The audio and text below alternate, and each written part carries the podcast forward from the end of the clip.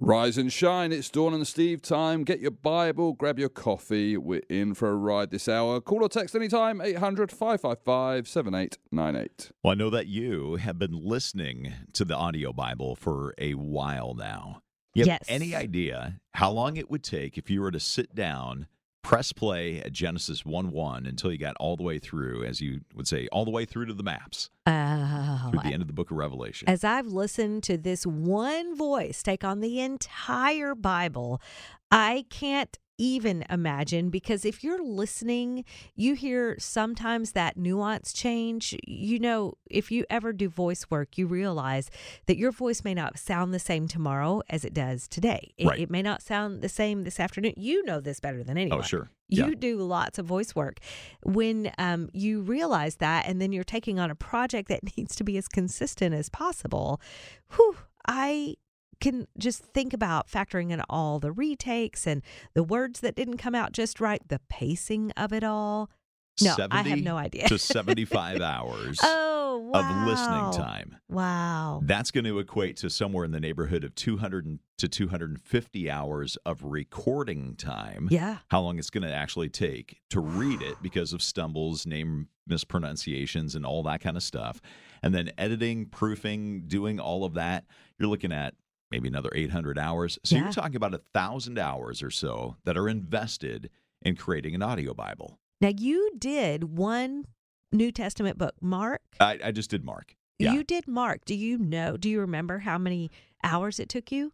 Burned into your brain? I want to say it was about 3 hours the day that we recorded the book. And then I did go back in one day for about 20 minutes just to do what we would call pickups. Uh-huh. You know, if in the time that we sat down and recorded, if I misspoke or stumbled or said something incorrectly and we went back later and needed to fix it or do a name, you know, I mispronounced a name and we caught that in editing and come back in.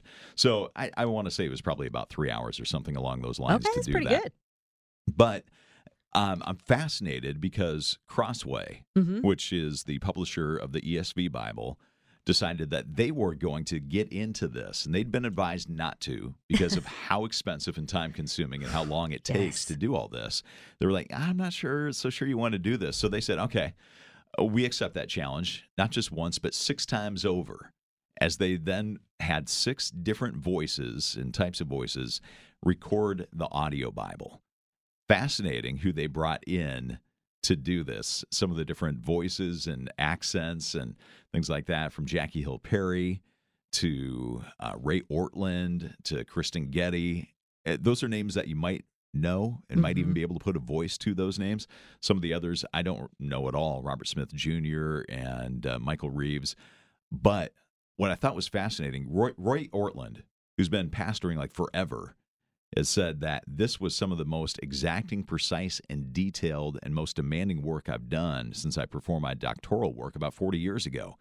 Also immensely satisfying. Yes. Can you, though, think about what it would take? I know my son has sat down recently and read through the Bible and recorded it because, one, he wanted it just to kind of stay in his DNA, his spiritual DNA, also to share with others. Like, so I think he's done a couple chapters in Hebrews and things like that. So to hear these pastors and folks in Christendom as well say, this was so challenging but rewarding, there's just something about the resonance of God's word. And what they all came away with is this book is alive. Yeah. It will change your life.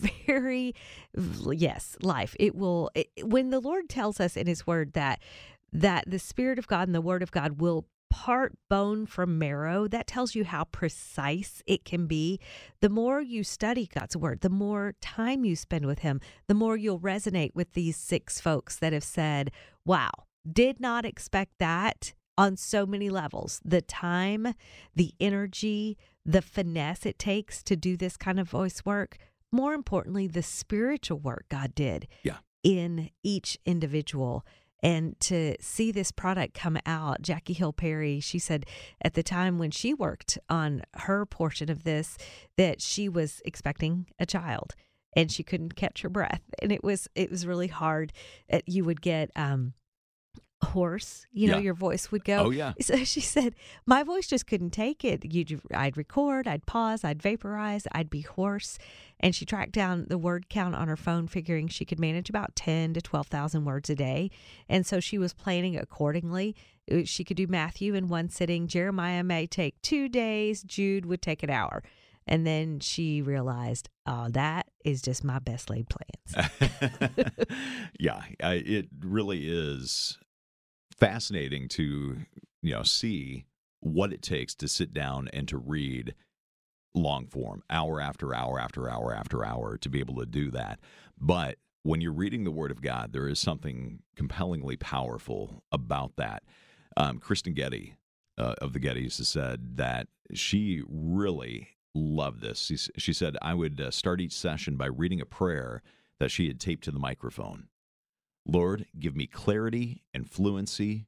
Please let this impact my own heart, and please use it as you will. Mm. What a great attitude and prayer to be praying as you sit down to record the Word of God in that way. And her favorite book, the one that affected her most, was Isaiah, as she worked on this project. Ray Ortlund, as you mentioned, he said how difficult, challenging, and yet so very good this was. It was great.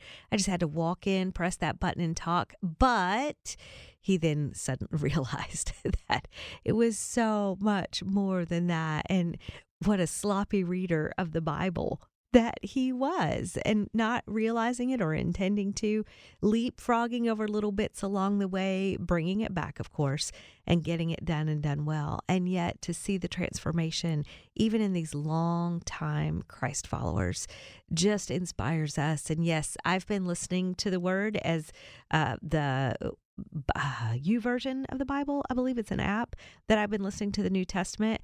And I just have to share with you something that I was listening into this morning, and we'll come back in just a few minutes. God's Word, how amazing it is, how it transforms us. Jesus is behind all of it. Well, all of these different folks, names that a lot of them you'll know, Kristen Getty and Ray Ortlund, as well as Jackie Hill Perry and a few others that have recently taken on a Bible narration project that Crossway has put together. And I also listened to a Bible narration. I do believe I was just playing some of it for you. Isn't that Max McLean who is doing? Max. That's what I thought. And I've kind of been tracking with Max through the scriptures for now. I'm on my second year, and it just, because of what we do, it's always just interesting to me to listen to the nuances of a voice, and yet to realize how difficult taking on reading all of Scripture is. It's a challenge. You did one book. I've only done the book of Mark, and it is, because it's so exact and precise. And I get what Ray Ortlund was probably saying when he talked about being such a sloppy reader of Scripture. I think one of the tendencies that some pastors fall into is, as they read, they tend to, or can, almost begin to paraphrase just a tiny bit and begin to preach out of it. Like, they'll have these little caveats and side comments, and then back into the text again and whatever. There's none of that. And when you're reading the Bible, it is word for word. And you've got editors and people listening for that. And, you know, you said the when it should have been and let's go back, retake that. And so, yeah, it's not as easy as it kind of sounds. It does sound easy, and yet when you think about that word for word, and then the cadence of your voice and the nuances in your voice, and you can't get necessarily super excited. It depends on, of course, the product they want to bring to us. And yet you also see, when it's word for word, how it will transform a life. Yeah. And get into your, I call it spiritual DNA anymore. I can't come up with a better word to describe it. And just listening to Max and thinking about what God is telling us, I'm in the book of Romans now, and Romans 12 and 14 both just struck me so deeply this morning about our connection to the Lord, and then why we live and make choices the way we live and make choices. We're either choosing to depart from what God has told us, and therefore bringing disobedience into our walk with Him. And if we're disobedient, we're going to hear Him less. True. We're not going to be able to discern his voice, and we're going to want that because we always want him to fix our stuff when we have problems or when we've sinned. Get me out of this, Lord.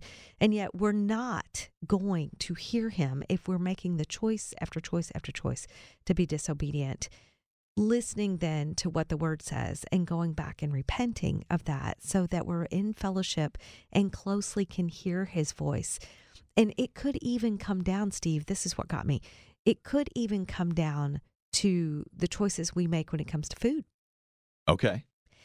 In chapter 14 of Romans, it's talking about the weaknesses of some and the strength of other. And yet when we have a strength, we're not to boast in that. Mm-hmm. Matter of fact, we're supposed to care for our other siblings so much more than we care for ourselves, that we make choices that will benefit them and not our own flesh, because we have the permission from the Lord. It's not necessarily sin unless you overindulge, and then anything can almost become a sin. And yet, do we care that much about our neighbor?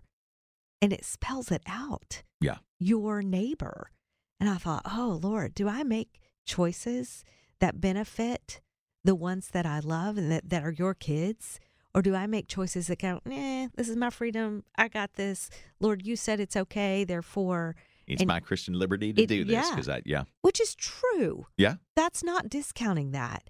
And yet, again, the instruction in that passage is, yes, you do. And you're not to despise what God has given you.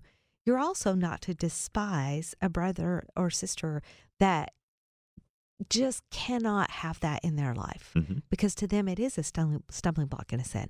And I thought, man, Lord, if we just started in chapter 12 or chapter 14 of Romans and just worked through that for a week or two or a month and lived in that way, it would not only transform our lives and our walk with him, but it would transform others around us, because they would see, hey, God's at work in her. God's at work in him. Oh, yeah. And, you know, you talk about really living in Romans chapter 12 for a little while. You know, I think of the beginning of that chapter talking about the renewing of our minds. Oh, yes. Right? And starting right there. And then as our minds are renewed, what happens then? Well, you read chapter 12 and it talks about the fact that we, number one, need to renew our minds, then have an honest evaluation of ourselves and of others, and then live in such a way that is honoring to what God has entrusted to us. Talking about the fact that God has given us different gifts and the ability to do different things well. If our gift is teaching, teach well. If our gift is serving, serve well. If our gift is this, do that well. Right. If we lived in that, meditated on that, reflected on that, man, life could look really, really different for a lot of us if we really took this seriously. And therein lies the bottom line. As Christ followers, we know what it is that Christ redeemed us. We realize the cross, the power of the resurrection, what he did on the cross, and that our sin nature has been forgiven, covered with Christ's righteousness. And then he said, I have things for you to do. Mm-hmm. Things for my kingdom, for my glory, so that others will come to faith. And so I wonder if we, and you know, we're in the Lenten season, we're heading toward Easter. I wonder if just during this season, we would take some of these passages more to heart and more to life, what it would do for you individually, because I can't do it for you. I can't even do it for my own kids. Right. They have to walk this out themselves. Yep. I have to walk this out.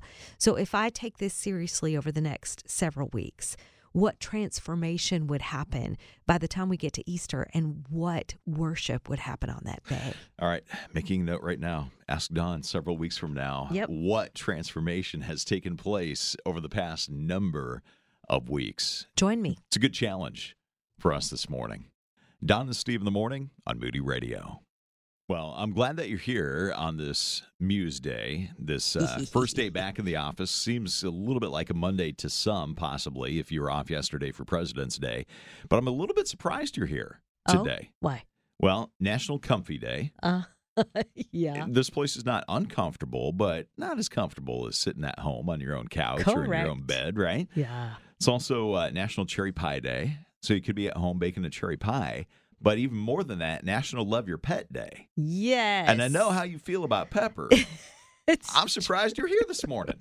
That is a good point. And had I looked ahead on the National Day calendar, I might have called an audible and said, oh, you know, it says I need to be home in my comfies with at least a muffin, if not a cherry pie, National Muffin Day as well, sitting with my Pepper. And yet, over the weekend, I did get a little Pepper time in.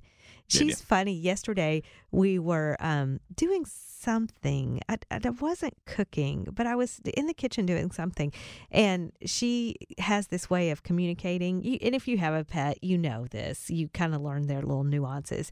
And she's standing there, and Pepper, I cannot sit down with you right now. I just can't. I just got up like 5 minutes ago. And it reminds me of all the little pet memes that, again, if you have a pet, you probably watch, of the dogs like, you haven't paid attention to me for like 5 minutes.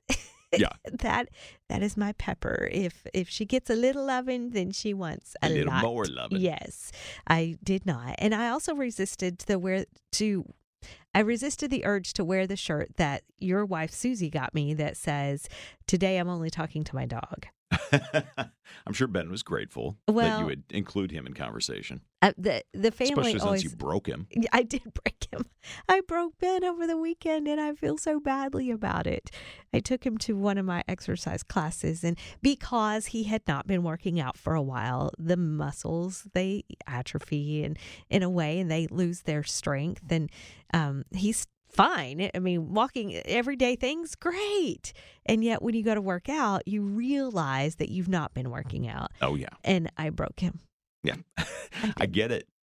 Poor guy. I've been there a couple times over the past year myself as we jump back into some exercise classes that, you know, getting into it in this past fall, man, the first 3 to 4 weeks, I thought I was going to die after every exercise class. It was horrible. I couldn't walk right for like the next 4 days. Uh-huh. Right. Finally, you kind of get over to that a little bit. And then we had the holidays come.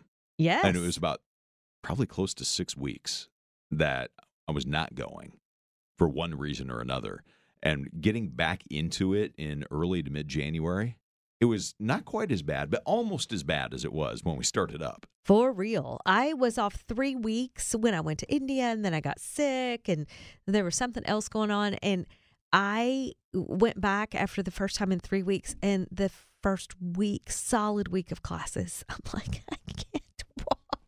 This is not good. How can this be healthy? Remind me again how good this is for me. But if you persevere, no pain, no gain. Yeah, you will get there. And that was the thing with going to this class. I knew if we could get back to the gym, we'd both feel better. But yeah, it just, the schedule wouldn't work out. And Ben was like, no, I'm not going anywhere until this resolves a little bit more. But he's about able to bend his arm today. So we're on the mend. Okay. Well, that's good. I'm glad that, you know, he's getting the use of his appendages back. Yeah. That's a good thing. That is the hardest part when you first go and you're doing arms or legs and you can't stand, walk, or use your hand to write your name. The struggle's real. Oh, it is. And if you've ever done that, you know exactly what he's walking through this morning and going through. You're like, oh, I do feel for him. I do. I have sympathy. Well, I think a cherry pie would make him feel better. Oh. So maybe head home after this and go make him a cherry pie. Yes, if only. There are meetings ahead for the day that will not wait. Therefore, it's a busy day, but maybe I can grab him a muffin on the way home. There you go. Mm-hmm. That'd make his day, I'm sure. It's Don and Steve in the morning on Moody Radio. Don and Steve on YouTube. There's some great conversations that we've had that Briggs so well gets all edited and put there. And we've learned that there's a lot of ways you can go back and hear conversations. Like this morning, we talked to Pastor Jack Hibbs. He has a brand new book out, just calling us back to the Word of God. Mm-hmm. And that conversation will eventually get to YouTube. But if you missed it this morning, a little bit later through the Moody Radio app, you can listen. You can go to iHeartRadio, I understand, and Spotify. Spotify, like all of these different platforms, and get caught up with our guests. Yeah, so I encourage you to do that. You can hit our website, donandsteve.org, and you're going to find audio archives there and lots of different ways that we want to connect you with things that you may have missed on the show. One big connection point, in fact, it is the greatest connection point of all. The whole reason that we do what we do here at Moody Radio is to connect with God, and a personal relationship or connection with Him is the most significant thing that we do in all the conversations that we have. And so maybe you've heard somebody on Moody Radio talk about the fact that you can know God, you can have a personal relationship with Him, and you're like, man, I'm intrigued by that. I'd like to know more about that. Again, we want to connect you with some resources and things that can help you kind of learn a little bit more, help you take that next step in whatever God may be kind of drawing you towards Him. And so if you go to the website, mymoodyradio.org, in the top right-hand corner, you're going to see a link there that says How to Know Christ.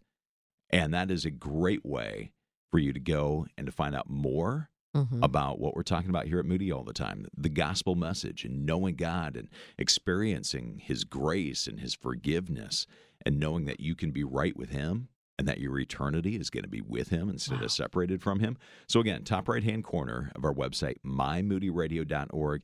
Encourage you to go click on that link, How to Know Christ. Most important decision you will ever make in your entire life. And we, as long as we're given breath here at Moody Radio, we are going to continue to share this truth, because everything that we do in our lives, truly, think of all the important decisions you've made. Think of the important people that, or the people that are important to you in your daily walk. These are all very, very much part of our lives. And yet it is what we do with Jesus, like that's the kingpin, right? That is the most important decision that we need to wrestle with and to know the truth about who God is and what He's done for us. So that's why that website's so critically important, mymoodyradio.org. And you said, upper right-hand corner, that's where you click to How to Know Christ.